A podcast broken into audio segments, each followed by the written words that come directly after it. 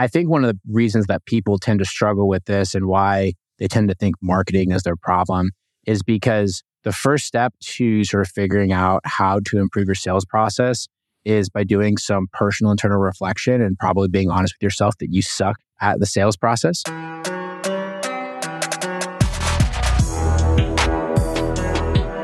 What's going on, guys? Welcome to today's episode of the Collecting Keys Real Estate Investing Podcast.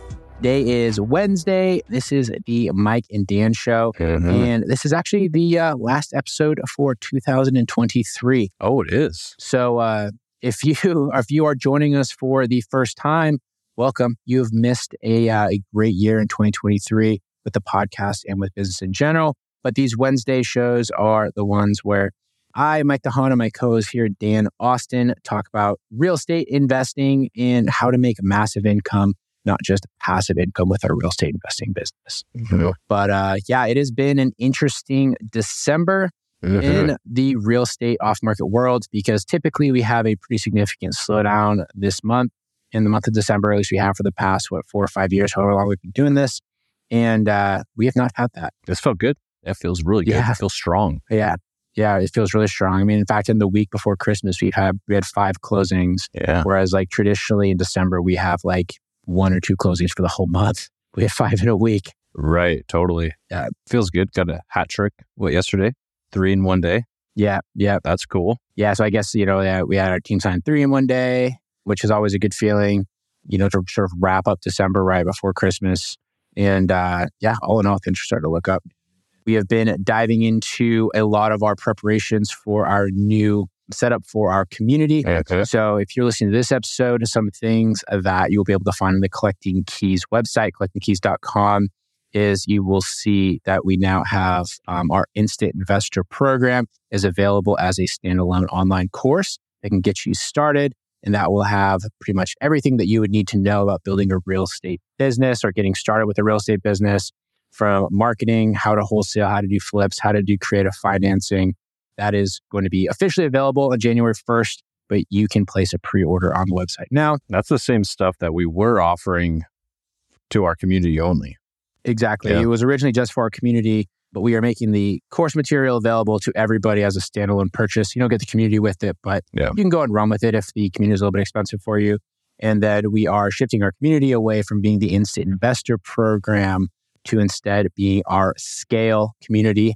Scale stand. No changing it now. Yeah, so it's changing it now. Officially announced it. We've been talking about that for weeks, trying to figure out that name. Yeah, yeah. The scale community, scale uh, stands for scaling cash flow, assets, leverage, and equity. We literally finalized it like two hours ago. Yeah. So I'm still trying to figure it out.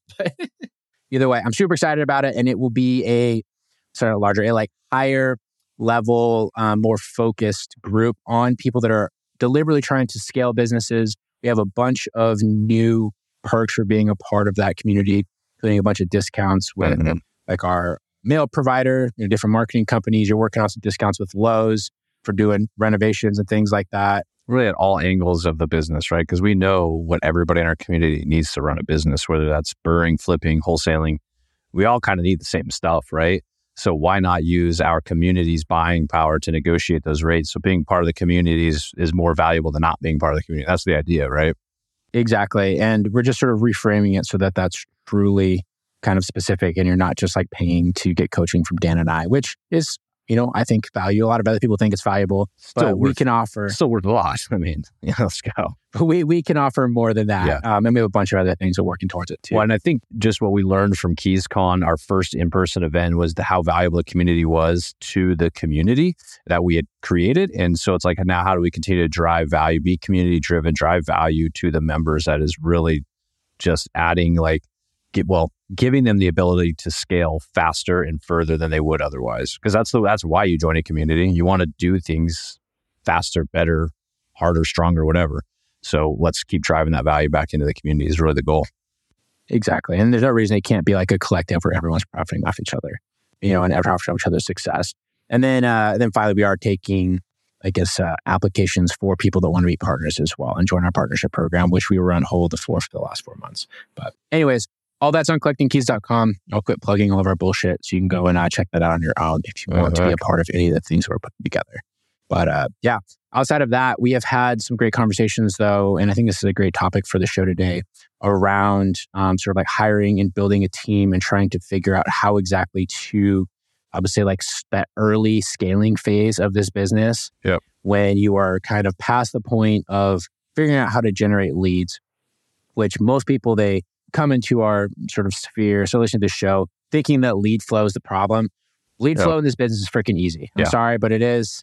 If you're having trouble with lead flow, you're probably just not committing time and money to the right places. You're probably trying to do it the cheap way where you are sitting on a dialer for yourself, a single line dialer by yourself for one hour a day, right? And not you're trying to figure out why you're not calling, uh, why you're not getting caught up with enough people. It's because you're not doing it right. right. There's you gotta, you know, outsource it, bring on a team, do direct mail. We can give you a master class in 60 minutes on how to generate enough leads that you'll never have to worry about leads again. Totally. It's never the problem. It's not, it's never the problem. And once people realize that, the problem comes when they're in a phase that they have so many leads that they are not sure how to follow up with them, how to close the deals. They're not good at the sales part. They don't like the sales part. They are overcommitted to their pipeline.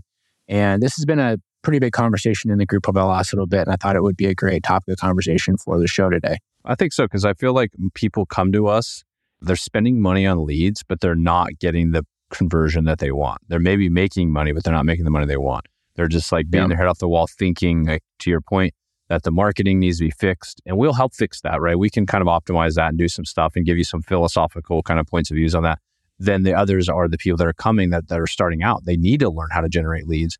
But then once they learn that, then it's how do I make better and more improved conversions? And then how do I go from solopreneur to entrepreneur and you're out? This is the topic that's been something you and I have talked about. Just I feel like we're one of the only people in this space doing specifically off market real estate that really talk about this because that's what our goal has been for so many years now is like how do you get away from like just making a good profit and scaling to where Mhm. this thing is actually generating income without you having to grind Exactly. And, and how do you do it without like, sort of hating what you're doing every day? yeah you know and I- think one of the reasons that people tend to struggle with this and why they tend to think marketing is their problem is because the first step to sort of figuring out how to improve your sales process is by doing some personal internal reflection and probably being honest with yourself that you suck Mhm. at the sales process Yeah. and most people don't want to do that right like they think that they're good or they think they should be better and this is a whole situation that we went through as well and honestly, what it took was for me to go to my first in person meetup with our coach back then. And he literally said, he's like, was going through our CRM and he's like, bro, I think you just suck at sales. And I remember being super offended and then thinking about that. And I was like, no, it makes sense. And we hired our first salesperson and we closed Yeah. like seven deals in the next month, you know, and our entire lives changed because of that. Not just the business. Absolutely. And there's so many levels where like having somebody from the outside look at your business and tell you what you need, because you could also be a rock star at sales, but you're freaking a mess and disorganized. So when it comes to closing, you're a rock star, but you can't get people to closing table because you don't have the systems or the follow up or just like the wherewithal to actually follow a process up to that point. So you're just kind of going crazy because we've had great salespeople that still can't close deals because of that, that same problem, Totally. right? No control. Yeah. I mean, we let one go not long ago, who Right. was, I would say, probably our most potentially talented salesperson that we had mm-hmm. on our team. Absolutely. but he was just so disorganized. It was absolute freaking mess. And then the crazy thing is, too, is once we dropped him, we passed up all of his leads to our other sales guys who I would say are less proficient closers, but just follow the process a little bit better. And they closed three, let's say they signed three deals that were sitting in his pipeline within the next 48 hours because he had just not been following up appropriately. And I think that's a direct, like, that's proof of the pudding, right? From our internal business where we have a full staff and sales team and we get to see the different personalities and how they play out. If that is not a good example where we're seeing in our business for you to recognize that in your own business, that it might be you or it might be your sales rep or somebody else in your business or you.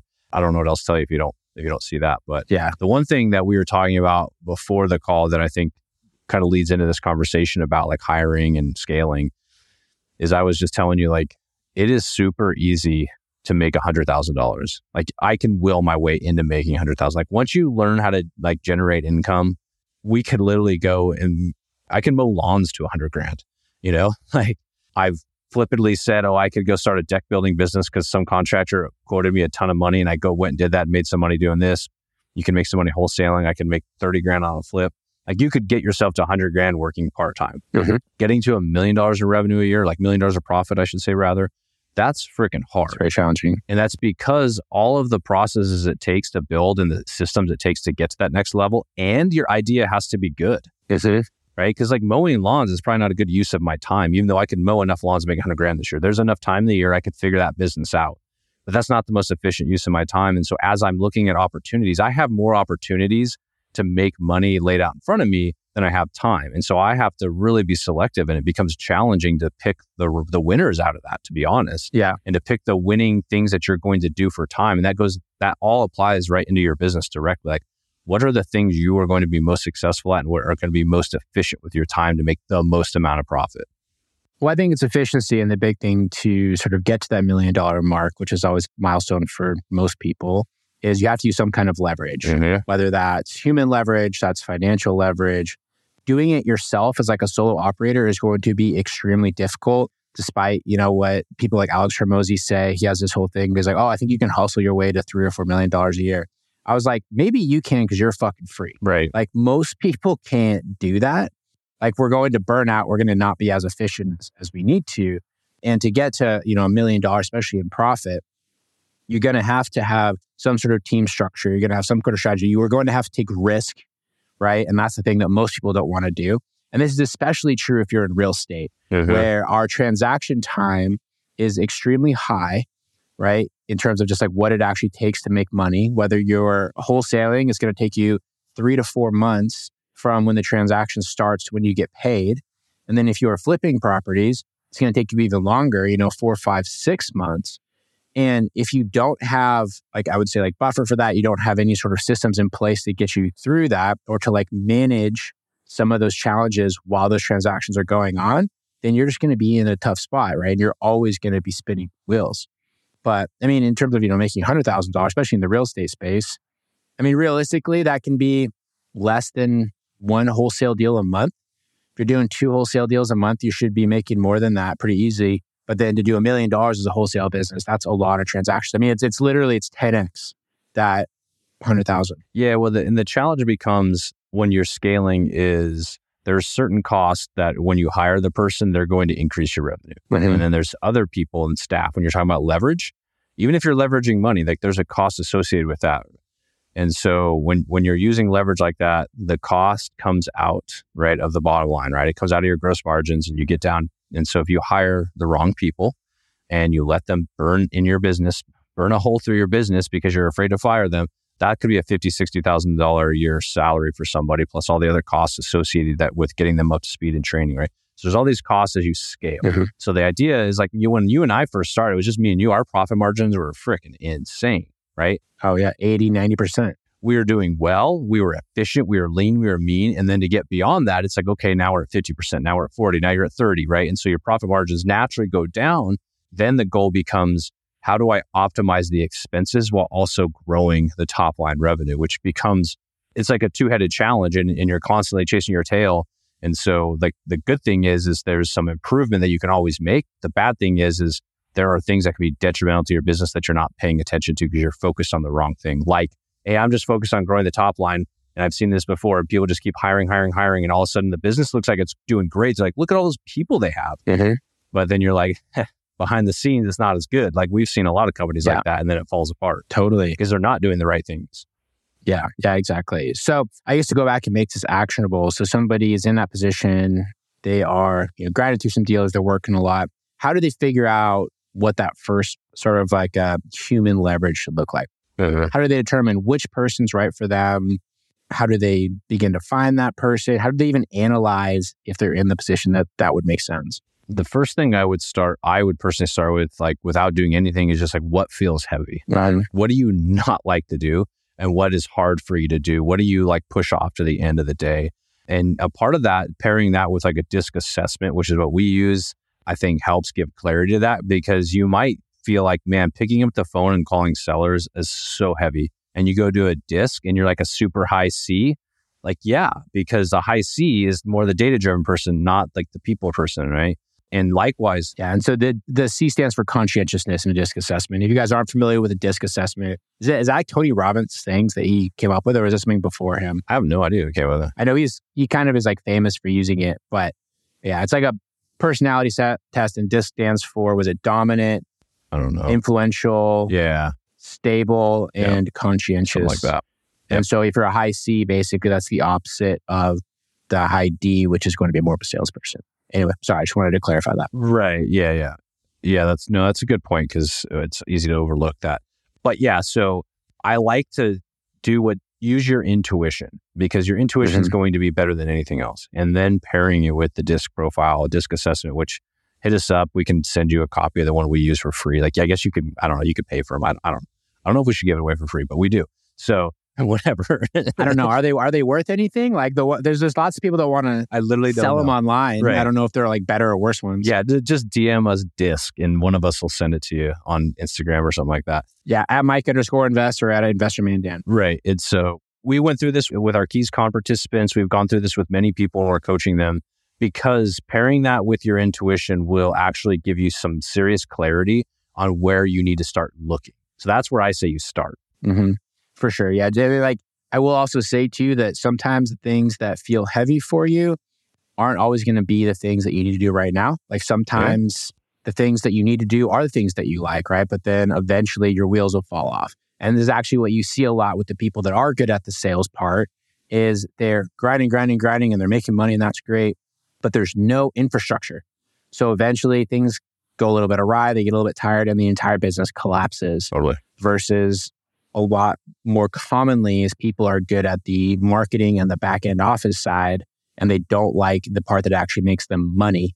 And that's like a sort of different sort of position where the infrastructure is going to be great but there's going to be no actual building going on top of the foundation that they're putting together. So but yeah that's a great that's a great way to start approaching it. And then what about finding that person right? So let's start with just like the sales role in particular i think this is what it usually is for most people especially people that are listening to a show about building a real estate business most salespeople honestly are not listening to this show they're out That's selling true. shit they're too adhd Yeah, that's true. they aren't trying to learn how to get better This is true. So here's one thing I would say.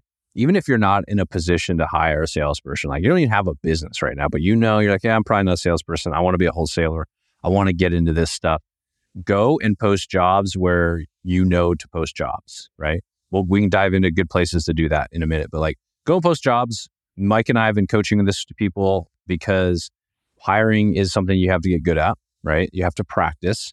And so go and post jobs and interview people. The only thing you're giving up is some of your time. Who cares, right? Mm-hmm. But see what that looks like. See what the people are out there that are applying for the jobs. See kind of like how you act when you're interviewing them and also learn how to interview and get better at that. And honestly, probably do some research on the best ways to interview because I think there are some skills you can build up on interviewing people because sometimes like you see like newer interview, like people interviewing, like they all of a sudden they're like on interview with the candidate. They're like trying to sell their company. It's like, no, like step back. Like that is part of the process at some point, but really it should be more of a you you asking questions and them providing the information that you want instead of letting them drive the conversation. So practice and learn interviewing.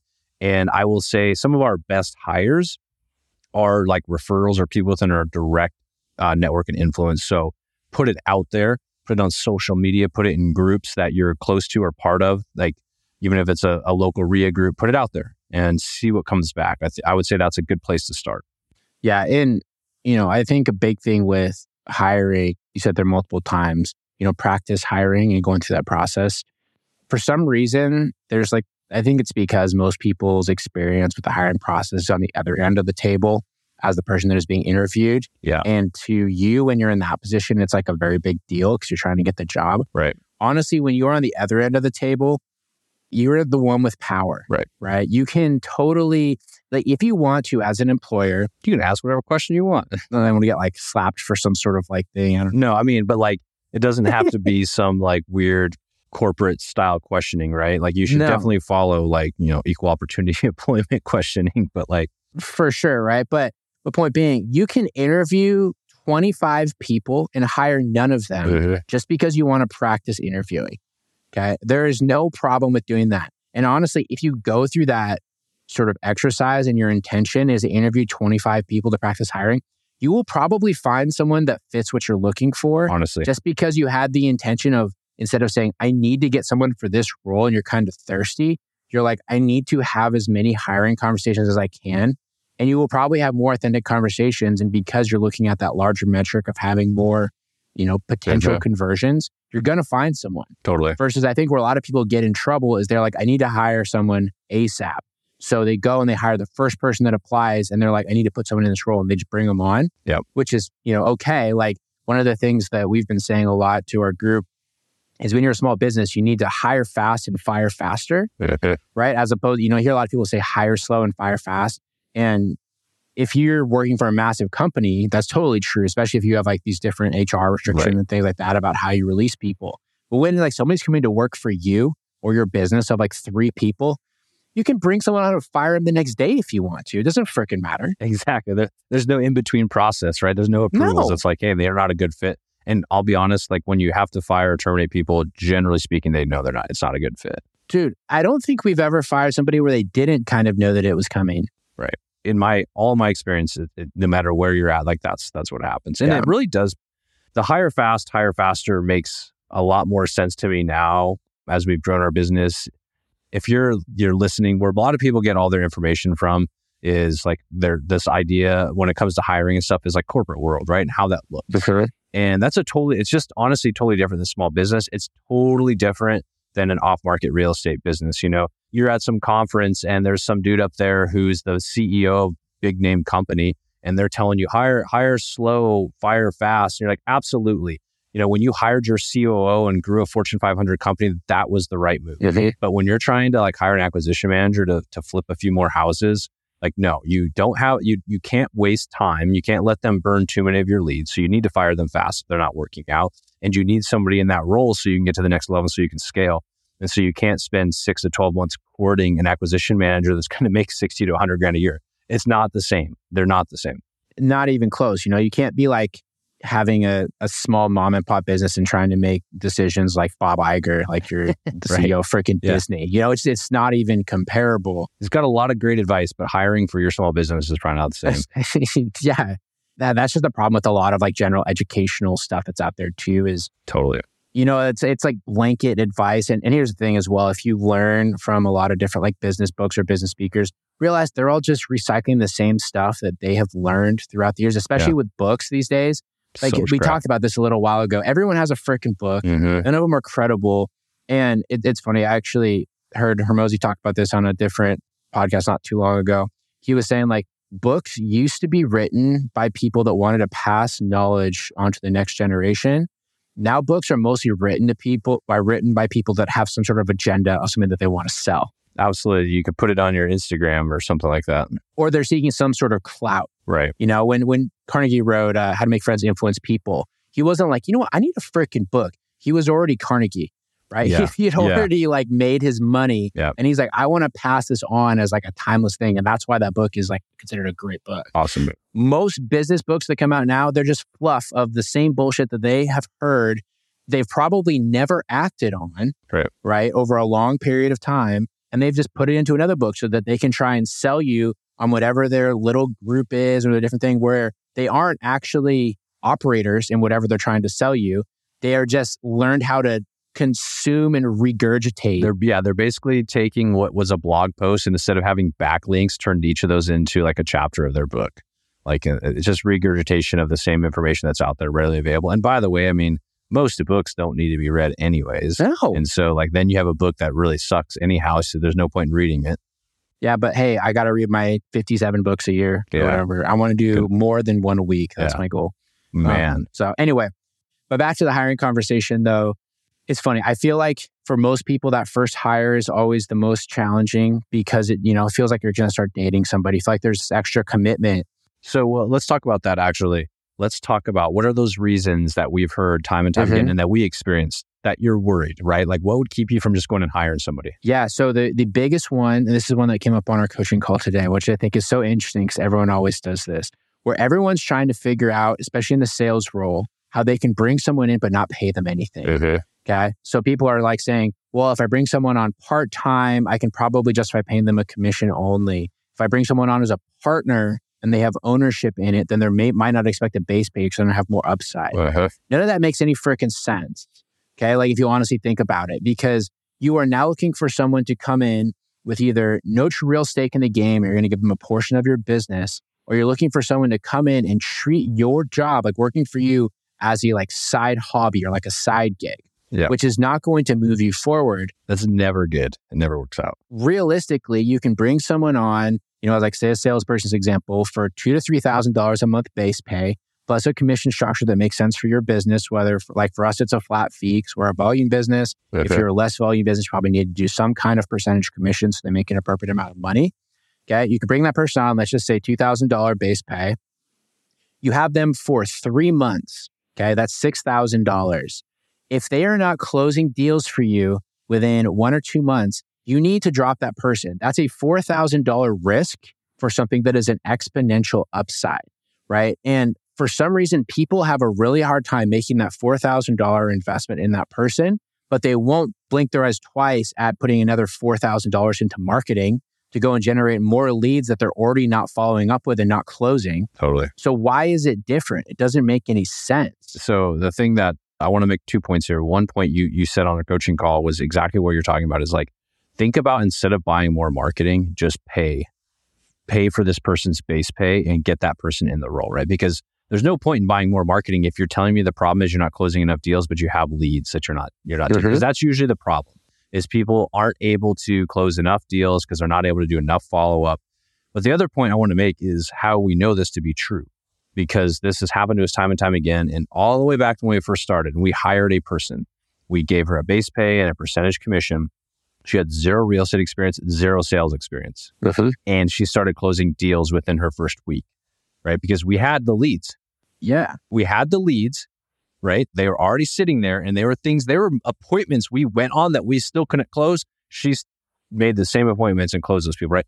So you don't have to have experience. So when we're reflecting back, we're not we're not better at hiring or haven't necessarily been better at hiring than a new person because we've gone through that. And so we understand like that when you get a person in there, you're going to know if they're a mismatch right away, right? Because they're not closing deals. If a if a lady that had no experience in anything was able to close deals, then I mean, your person should be able to close deals regardless. Yeah, and, and you know we've seen that repeatedly across our business, across other businesses. You know, another way to look at it too is, okay, so you have some extra money that you need to spend on your business. Would you rather spend two thousand dollars right now to get thirty more leads, or to have the potential to close two or three more deals?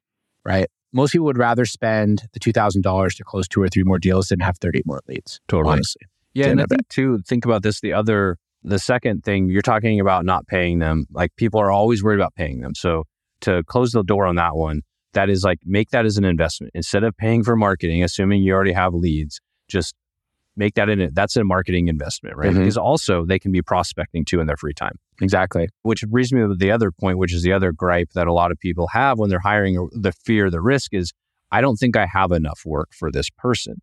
But generally, if you've been marketing, you probably have enough leads in your CRM, right? I mean, I don't know. What are your thoughts here? Yeah, I mean, you should have enough leads in your CRM in some capacity. So if you've been marketing for a couple of months, you know, and you've been doing at some reasonable volume, marketing for a couple couple of months, and you're sitting on a single line dialer for an Right. hour a day, or you've been spending five hundred dollars a month on direct mail, you probably have no leads. But if you have been going through kind of like we go through in in our group, or we teach in our instant investor course, three to four thousand dollars a month for a few months, you've been running some consistent SMS, some consistent cold calling. You probably have somewhere between fifty and seventy leads right? That is enough to get someone started. And so many people are worried, like, well, I don't have enough to do that consistently until I close more deals. Bring that person in, and then in their off time, exactly like you said, Dan, they can be prospecting for you. Mm-hmm. Like, as part of their job, they are highly incentivized to close more deals. If they need more opportunities, use them as a source of lead gen. You know, have them sit on the dock, have them do the estimates, have them go and do door knocking for you. And it's funny because I think that the fact that there are these companies that exist that use like VAs for that, people feel like you can't use American staff for the same thing. It's like, well, realtors freaking cold call themselves. That's like a whole part of like a lot of salespeople cold call. a lot of people do. And I, I don't know why in the real estate space, just because you can easily hire a Filipino cold caller, they think that their American based salesperson shouldn't do that. If that's where you're at in your business, that that's what's needed, then they need to do that. And if uh-huh. they don't want to, then incentivize them in some way. Pay them a little bit extra if it's a lead that they generate with their prospecting. That's totally fine. Totally. It's a good way to get reps too. Think about that too. Is like mm-hmm. it's a good way for them to get reps and to learn.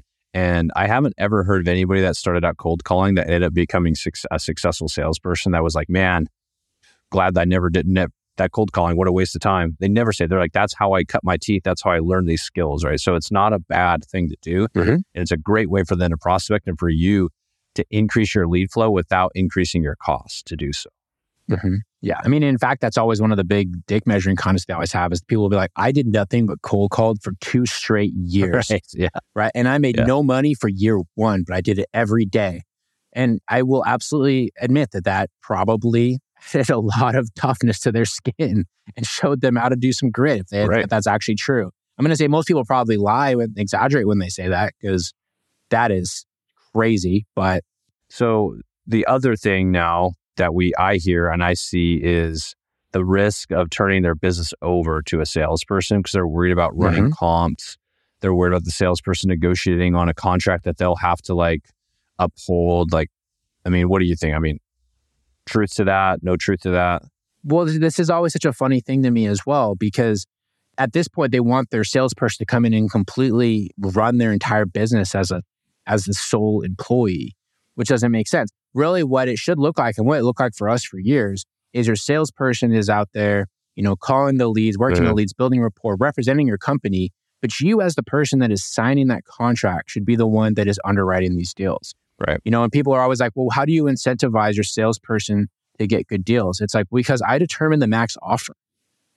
Right. And if you if you give them too much leeway, they're always going to be coming up to us where it's real tight. And you know, if you are the one that kind of can veto everything or push everything through, then they are going to like meet those numbers. They're not going to be just like locking up stuff too high or putting you into a weird positions because you don't give them the opportunity when you're the boss. That's the ultimate thing is that you're the boss in the situation. You can have someone that's a good friend or someone that, you know, you have a good connection with that works for you, but you still need to be the authority figure. Absolutely. And a couple tips that we've learned over the years here. The first one being is don't let the salesperson get in the groove of just calling you and saying, We've got a lead. What do you want me to do? Yes. Give them and force them to do basic underwriting. If somebody calls in and they say they want $500,000 for their property and you go to this estimate and it's 250 and they're just, there's no distress, there's no reason for them to be selling their property, you're going to waste your time having to underwrite that deal. So you want them to go into that understanding what's going on, be able to do quick, just comping, look at this estimate, look at what's going on around it in the market and comparing that with what the seller, like why did they call, what their lead is against your script when they're, when you're doing an intake call. So that, that's a good one. And then to your point, the other tip is like you're underwriting these deals. And so making sure that you're just sticking to your underwriting and you're not like giving your salesperson all this extra leeway because what happens we had this before is like them trying to sell you on the property. And so really getting them in the rhythm and understanding that your underwriting is your underwriting. Like that's the bottom line and this is your business and you're you're the one taking the risk of acquiring these properties putting them in a contract so that you're not having to have these battle conversations because they're going to get commission breath right? They're going to be thirsty to do deals and they're going to try to sell you on these deals when there's really not a deal there Mm-hmm. Of course. I mean, it's human nature.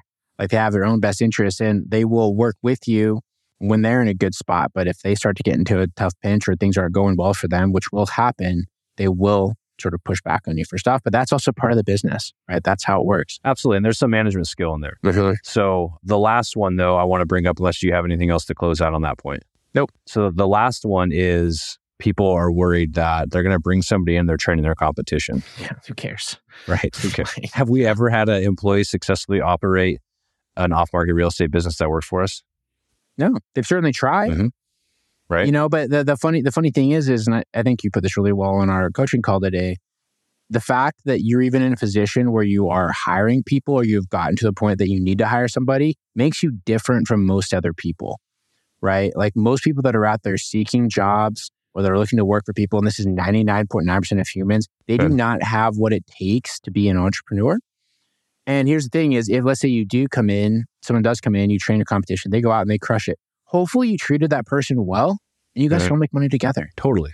You know? Absolutely. There's 400 million people in the United States. There's like, what was like 50, 60 million houses, something Uh-huh. like that.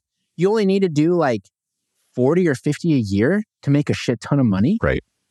Like there's there's more than enough for everybody. There's plenty of opportunity out there, man. And that, Yeah. that that also goes to like how people see their competition in their local market is like I see them generally speaking as more of an asset than competition because you Uh-huh. can find you will find opportunities to work with them to make money. And there's still a ton of, Of opportunity course. out there for you both or the 10 or 20 of you to operate in that market. Yeah. I mean, and, and we practice that, you know, as much as we preach that as well, because even within our community, we have people in there that are within our own market. Totally. I remember when we first started it, people were like, isn't it weird that there's people in your Spokane, you're teaching them how to market, do sales? I'm like, no. Yeah. They're going to go out, they're going to make their money, we're going to make our money. And, you know, the best thing is, is we've done deals together collaboratively Absolutely. because we're all running the same systems. We can verify that they're a good person, they're an A player because they're in our circle. Mhm. And so it's easy to have a level of trust Totally. you know, because they're they're part of our community. I don't know. It, it like that. There's so many different mindset changes that have people have to go through from understanding like sort of how to be a manager to having that abundance mindset to understanding that like you are going to have people that come in and aren't going to work out and people you know are an expendable asset in your business and that's totally fine Uh-huh. but i think that a lot of those challenges are things that inhibit people from really being able to grow but are things that you need to overcome if you really want to grow a business and not just be, you know, working your fingers to the bone every single day. Absolutely. And don't be afraid to lean into this. Don't be afraid to lean in. Don't Mhm. let this, don't let the hiring or your fear of what will happen on the other side of that, you know, keep you from scaling your business or keep you from getting the next level. Cause a lot of times people are like, I don't ever want to have employees. That's why they, they don't want to be in a business where they have to work with other people. They want to be a solopreneur. And that's great. But in reality, in this industry, in this business, we know where you can go with that. And usually most people either quit or they bump up against the ceiling and they need to bring somebody in. Yeah, 100%.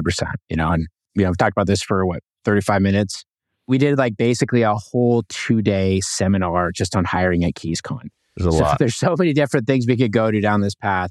So if you want to dive more into that, go to collectingkeys.com and check out our uh, Mhm. instant investor group and our scale community Totally. that uh, is officially, I would say, like rebranding on January 1st.